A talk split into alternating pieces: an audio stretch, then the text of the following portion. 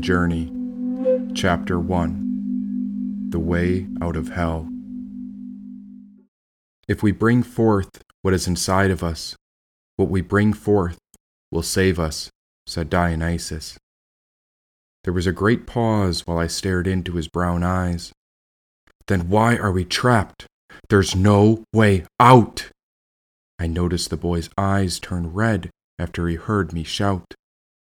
We can pray, and maybe a prayer will reveal the way, said Dionysus. How will a prayer help? We're stuck in hell, damn it! We're trapped in the center of the earth, and no one will find us because we're buried alive in this granite. Not quite. This is heaven, but you haven't found it yet. There's nothing to worry about, since we alone are our own worst threat, said Dionysus. There were rocks on top of us, there were rocks beneath us, and everywhere I crawled I felt the jagged jaws of nature's sharp teeth clenched down around us. Only moments ago, Jane reached the top of the tower when there was a terrible earthquake. Then the entire cavern collapsed around us before the rocks started to fall and break. Of course, this was hell, but it wasn't hot like you'd imagine hell to be. It was lonely, cold, and there was no way we'd ever get free. Now, the hell you speak of, there is one way out, but it only appears once you start looking for opportunities, and that's when you discover what heaven is really about.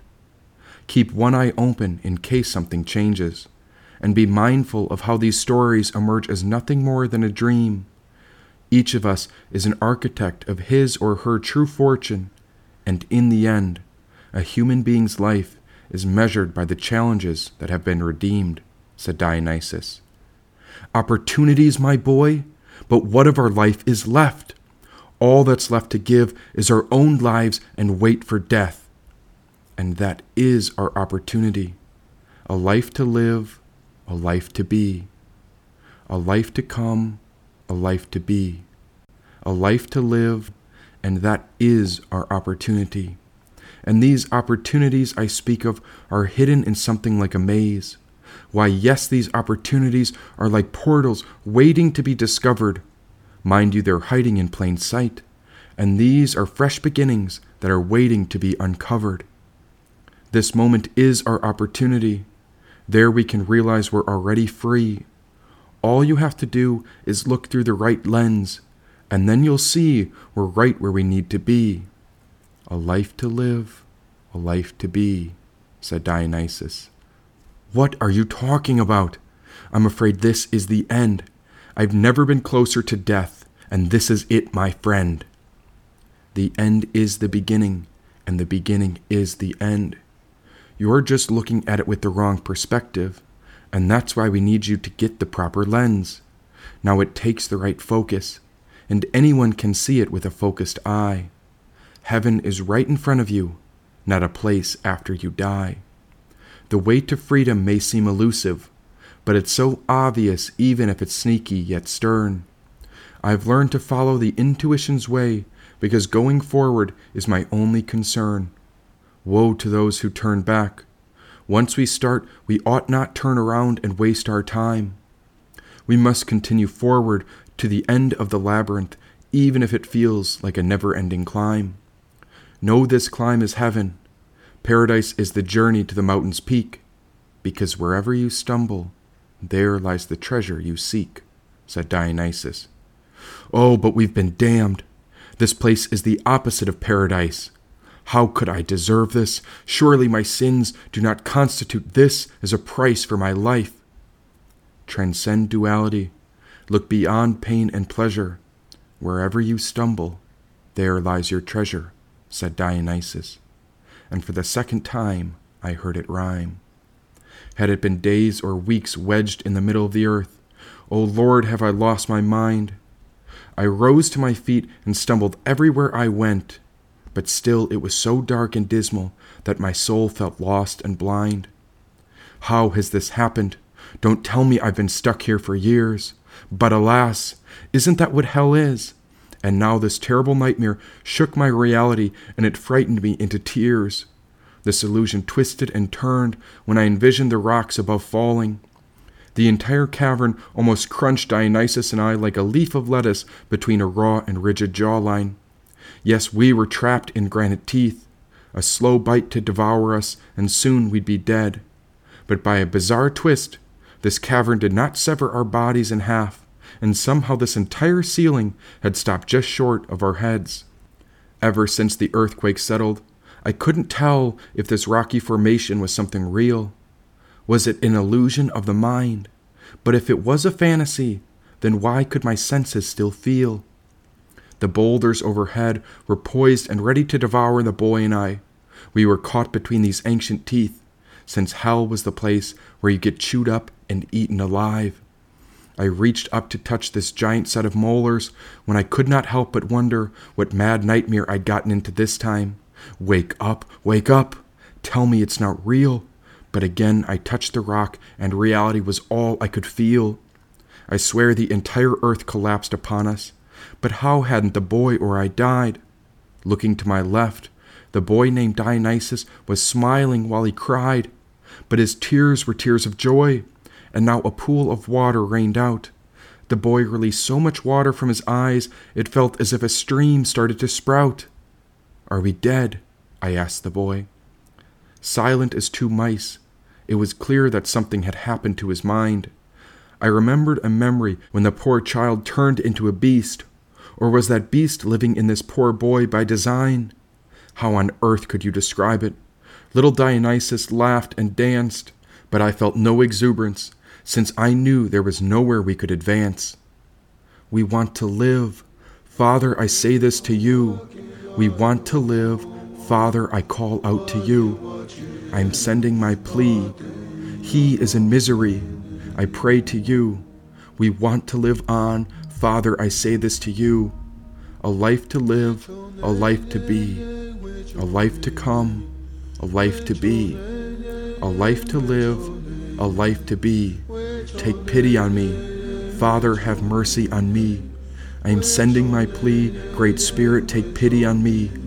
A life to come, a life to be, a life to live, a life to be, said Dionysus.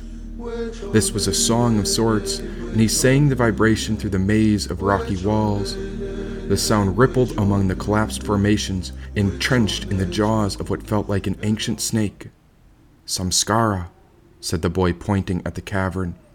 This rocky ridgeline held a crawl space with enough open room to shuffle around through this gap. The tunnel was big enough for both of us, but both of us were trapped. Dionysus's eyes gazed into mine.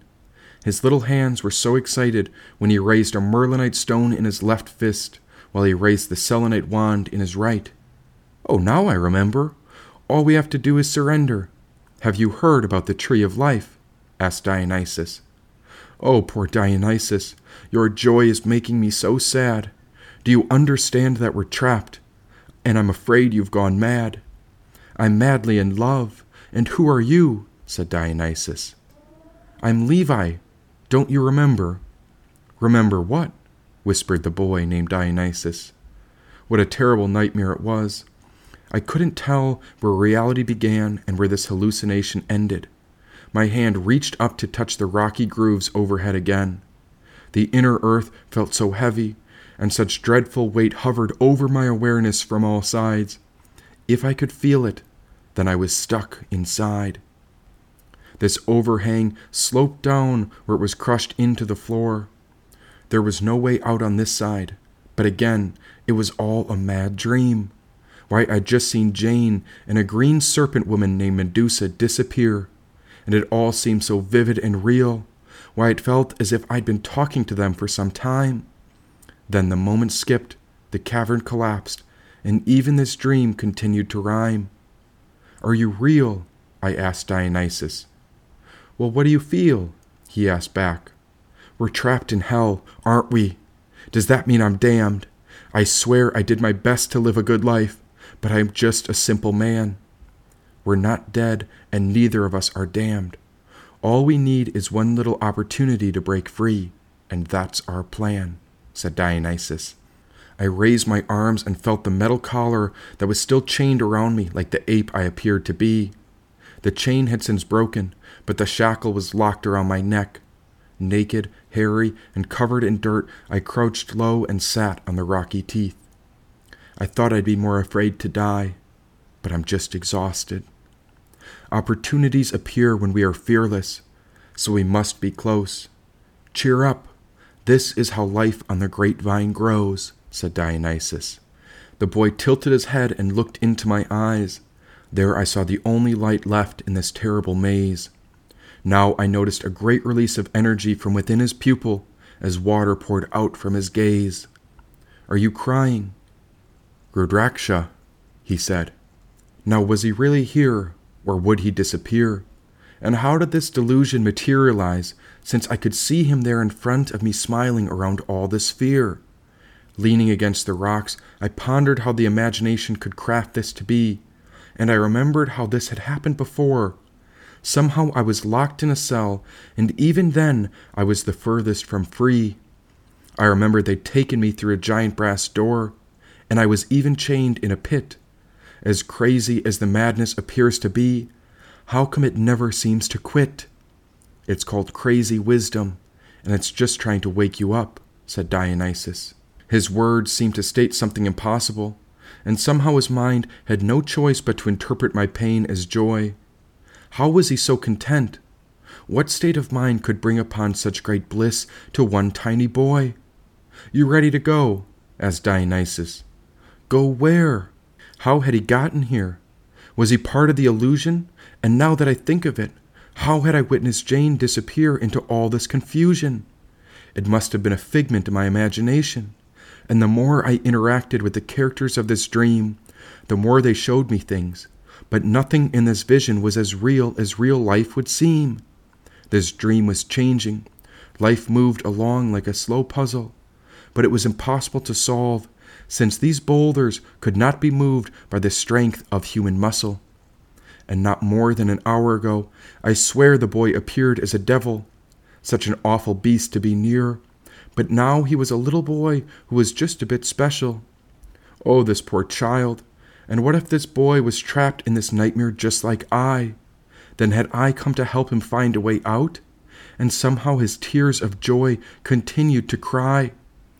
There is a way out, said Dionysus. No, that's not possible. Never say never. The great vine of creation is unstoppable, said Dionysus. The great vine. Now, what was he talking about? The more nonsense he spoke, the more the anger within my body wanted to scream and shout. Then a thought came to my mind, and I could see the grooves of my mental patterns etched into my brain. There the suffering was rooted as firm as these jagged rocky formations, and somehow I realized this was the basis of all my pain. Do you hear that? asked Dionysus. It was silent except for a trickle of water. Yes, I heard drips of water before they splashed into a pool. Those tears poured out from his eyes, and little Dionysus appeared like such a joyful fool. What is that? That's our opportunity. It's how we go from darkness to light. This is the lowest spot on the deepest level. And when I imagine the grapevine, then we need water to bring it to life, said Dionysus. Huh? It was so dark and I'm certain the boy and I would soon be dead. My fingers meandered along the edges of this crawl space, but everywhere I looked, there was no path left ahead. Come back to the present. Can you hear that water trickling down? Creation requires water, and this is how life was first found, said Dionysus. I couldn't focus. My mind spun off like a wheel. And how was any of it happening? Was anything even real? Do you hear the water? Doesn't it sound a bit like a clock ticking? See, creation is the maker of all time. Now can you focus on the water dripping? he asked. Yes, I hear it. Then my ma was right. Oh, Levi, there's no need to lose sight. Even though we're at the very bottom of it all, this is where creation is brought to life. No need to worry. This water is how we'll heal. We'll climb up through the grapevine, because I'm certain the tree of life is real, said Dionysus. The tree of life, No way, no how. This illusion twisted my mind into a knot about whatever he said, and what was the boy rambling about now? Oh, I even remember an ancient code, but I forgot how it goes. Did I mention there's a great queen who is my mother, and both she and the father are the only ones who truly know? Yes, they remember all life, and that's why I believe they're looking out for us now. I can almost remember how it all started, and I'm sure we can make it out of here somehow, said Dionysus. The boy lowered his body through a tight opening wedged between two of the giant rock teeth. His body descended into the darkness while only his head poked out. Do you think any of this is even real? I asked the boy. God is real, he answered. And what about that code? Tell me what you remember. I remember when the Titans came. I remember when I was dismembered. He paused. Now those tears vanished and the joy was gone. I could see his mind slip into his memory, and there I saw a gaze where hidden pain came along. It's my great grandma's code, and she told me about it just before I was tossed down here. She wrote it on a single page, then the last thing she told me was to smile at fear, said Dionysus. This was unlike any dream I'd ever felt. My heart grew tender for whatever horrific condition the boy had. His life was far from normal, and I couldn't remember any child's life which had started so heart wrenching and bad. It was so surreal. Is this how Job in the Old Testament felt? I'd been stuck here for so long, and so I collapsed onto my knees while I knelt. The journey took me as far as I could go, and still this boy kept descending down. How much deeper can one man go when there wasn't any hope to be found? There was no way I'd be free. This was the bottom at the very end. But somehow that boy named Dionysus smiled before his head disappeared in between the rocks when I heard his voice descend. It's a tight fit, but I think you can make it. The water is flowing down here, so I think the water can escape it, he said. Dionysus kept going down, but I couldn't go on. This was as far as I would venture. I was done with this worldly phenomenon. Somehow I could accept my finality, and now I was coming to terms with my death. Lying in the earth, all I wanted was eternal rest. Can you go a little deeper? There's something enchanted buried in this ground. Only after we experience hopelessness can we understand where the magic is found, said Dionysus. The boy was beneath me when my toes reached into the crevice. Dionysus was long gone inside the opening while I felt the spaciousness of the only dark descent left. The boy had disappeared out of sight while I slid into that dark opening like the water dripping over the cavern walls. This is the opportunity. This is our way out. You're just like all the shamans who touched the end of the underworld, and that's how they discovered our spirit's healing route, whispered Dionysus from beneath me. It had always appeared to get worse and worse the further I went, and now the boy led me into an opening so tight that the rocks pressed against my body while my limbs bent. Step after step, I lowered my body into my grave and I started to cry but I could barely fit as the shackle around my neck scraped the rocky sides. Dionysus, whoa there! Can you hear me? I don't know if I can fit. I've got this shackle around my neck. Step by step, my body squeezed around the tight tunnel before I could smell blood from a cut on my chin. And how could I smell in a dream if it wasn't real? After a few more steps, the shackle around my neck got stuck between two boulders when my temper boiled over as I yelled, Damn it! Why'd we come down here? The code. It's the only one my great grandma knows. We're following the tree of life, and that's how the grapevine grows. You have to trust me, whispered Dionysus. What code? And why am I listening to a boy? Don't get angry, please. I don't want to forget again. I just want to remember, said Dionysus. Remember what? He was talking about something, but nothing made sense. Here, said Dionysus, climbing up towards me. I have Medusa's key. Remember Jane's selenite wand that got her free? She said this crystal belonged to a psychopomp, and I'll unlock your neck, but only if you promise that you're here to protect. Protect what? The code and our calling. That's the way we'll get through these rocks. And if we use the elements of nature correctly, then they'll act like a combination to a very secret lock, said Dionysus. This dream was like a puzzle, and did this boy know the way through the labyrinth to be freed? If I said yes to this boy, then what? Was he saying he'd release me? I'll look after you. It's easy to make a promise when you're on your deathbed, because there's a certain feeling that nothing worse could go wrong. And if this leads me back to life, then someday I'll write a book about this terror, and I'll transform it with poetry, then I'll call it God's Song. Now the rhyme passed through my brain without thinking, and where were the thoughts in my head coming from? I could feel the weight of the promise when Dionysus climbed all the way up to look in my eyes. Tears of joy fell from his cheeks. Sita Ram, Sita Ram, Jai Hanuman, said Dionysus. What? Dionysus was level with me when he pressed the selenite wand against the shackle pinned around my neck. A bright white light jumped out from the tip of the crystal key before the metal collar dropped open.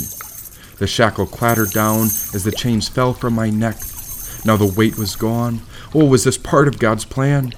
And even if this was the end, then I would die as a free man. But please don't break the promise, said Dionysus. His eyes held a certain twinkle that I'll never forget. Now a splash sounded deep beneath us after the chain and shackle stopped bouncing down the rock passage. Yes, there was a pond down below. A pool, and water leads back to life, said Dionysus. My feet were pressed on each side of the rock walls while Dionysus scurried down. This boy was far less careful about his safety than I was. Then I heard him yelp once his body fell as he splashed into the pond below. What is it, Dionysus? His head resurfaced. Water! It's fresh water, said Dionysus. This newfound freedom allowed my body to slip between the tight crevices, and before I knew it, I reached for the next step, but let go when I felt my body floating through thin air and. Yes, I giggled just like the boy now. Now, what about that code? What does it say? How'd you know to come down here even deeper? How'd you realize that this was the way? It's my great grandma's code. She gave it to me before they sent me down the dark tunnel. I've been thinking about that paper for ages, but once I lost it, I knew I was in trouble. All I can remember is it's something about a code and a map. It said something about the grapevine of life and how to get out of suffering's trap, said Dionysus. A map for what? And what's the code about? Well, that's the thing. No one else knows. I always keep forgetting but I'm sure I remember that there really is an ancient code, said Dionysus. So how else does the code go? What did your great grandma say? That's the problem. I keep forgetting. But she said the code is the way, said Dionysus. I drank mouthfuls of water when I noticed the boy struggled to swim. His chest and neck stayed afloat, but everything else was sinking. He latched on to me when I carried him to the shore of this inner cavern. I can't swim so good, said Dionysus. It's all right. You did well. You're a good boy, Dionysus. He was hunched over while his soaking clothes weighed him down. Resting beside him in the cavern's eerie stillness, my eyes wandered when I noticed his legs were not quite right. His knees were hinged backwards, as if his upper body was sitting on two giant springs. Why, yes, both of his knees were inverted, those baggy pants covered the limbs of a beast or creature, because on the end of his legs I saw hooves. What is it? asked the boy. I could feel his eyes locked onto mine, but I'd never seen legs quite like this. How had he come together, just like this? Are you okay? What else could one even say? Oh, my hooves don't swim good, said the boy. He pulled up his pant legs when I noticed he was half boy, half animal. And although this delusion appeared as pure insanity, the chaos was intelligent and even playful. Each delusion presented a question or a motive to a great drama, much like a parable, myth, or tale. And through my choice, I could go into any set of situations where another choice would lead me somewhere else. One door would open, another would close, and I did remember something about a psychopomp and it too had missing legs or something other than toes. I'd never seen such strange feet on a boy either. And where does this child's fur end? Why, not long ago, I swear he transformed into a terrible beast, but now the boy and I seem to be friends. Are we friends? Well, you're my protector now, so I don't see why not. After all, we're all we got, said Dionysus. Then can I ask you a question since we're friends? Sure, he said. What are you? It was a strange question, and I'm not sure if I'll ever phrase it like that again. The thought perplexed poor Dionysus, and I looked away in case I offended my new friend. Rather than wait for an answer, the silence weighed on me, and so I turned to stand up and look for. Don't leave. I'm still thinking of an answer. I just don't know how to say it. He paused. Oh. My gaze caught sight of those hooves again. I'm sure they belong to a species of animal much like a cow, ox, or horse without a mane. Instead of toes on each foot, he had a long black nail with a worn down heel that seemed as if he could conquer any terrain. Well, my parents told me I'm Dionysus, but I'm not sure if that's who I really am. I'll let you know once I stop forgetting, but all I remember is that my lower nature is a creature that hasn't really swam, said Dionysus. And why do you keep forgetting? How would I know? I'm always forgetting what I'm supposed to know. One minute everything's just fine, then the next thing I know, I'm seeing red and I forget how it goes, said Dionysus. But you can remember that you're forgetting. That means you remember something. Oh, sure. I remember after I forget. I guess all I remember is to keep going, and that's why I never quit, said Dionysus, nodding. And what does it feel like? The boy looked over the water when an exotic white bird appeared. Had it flown in, or how had it gotten down here? There it was, perched upright on the other shore, and I think this was a white crane. The bird was silent, with one eye on us, when Dionysus spoke aloud and began to explain. First, the forgetting starts with a panic. Then something terrible grips me from all sides. It always feels like I'm fighting against fire, but that's like trying to run from a giant beast when there's nowhere to hide. Pretty soon, worries turn to rage, then a beast takes over all control. And if I could stop it, I would. But by the time I wake up, it steals all the memories from my tired little soul. I'm so sick of not remembering. That's why my great grandma wrote down the yogi's code. She said it's the ancient secret from the wisdom of the sages. It's the way of how the grapevine grows, said Dionysus. Yes, and what about this grapevine? Ma said the grapevine is the way and if I keep trying, I'll find it soon. She said that out of all the people ever born, that next time it's my time to bloom. And what's the code used for? Gardening, I think, shrugged Dionysus. Oh, shit. I'd forgotten how this was all a wild dream. And yes, that white bird with the thin legs seemed to be intent on watching both the boy and I think. Did you say gardening? Why, I've lost my mind.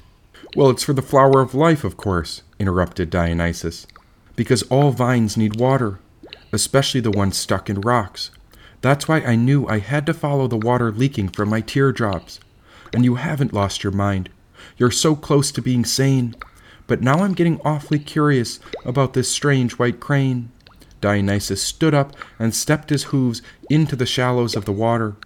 He balanced his weight on his right foot bent his left knee, and took hold of his left ankle behind his body with his left arm. Standing tall, he opened his chest, then inhaled and raised his right arm over his head. He pressed his left leg into his left hand, imitating the bird's wing. His back was curved like a bird, and why, yes, the boy balanced on one leg, tilted as if speaking to that white crane. What are you doing? I whispered. Natarajasana, the king dancer's pose, he said. The boy kept his focus on his posture before taking another deep breath in. Now the bird winked, as if a conversation was set to begin. It's called play, and since I'm part animal, I'm listening to what this white crane has to say, said Dionysus. The bird rotated his head as if to check that the coast was clear. Then it crept along the far shoreline into one of the darkest tunnels. Yep, I knew it. He said he'll lead us out as long as we keep up. But there's something he wants to show us first. We're making a pit stop at the Giant King's Cup, said Dionysus. I peered through this underground layer and watched the crane enter into deep water, which stretched down the dark cavern before the bird disappeared into the lack of light. Are we really going to follow it into that deep water with no sight?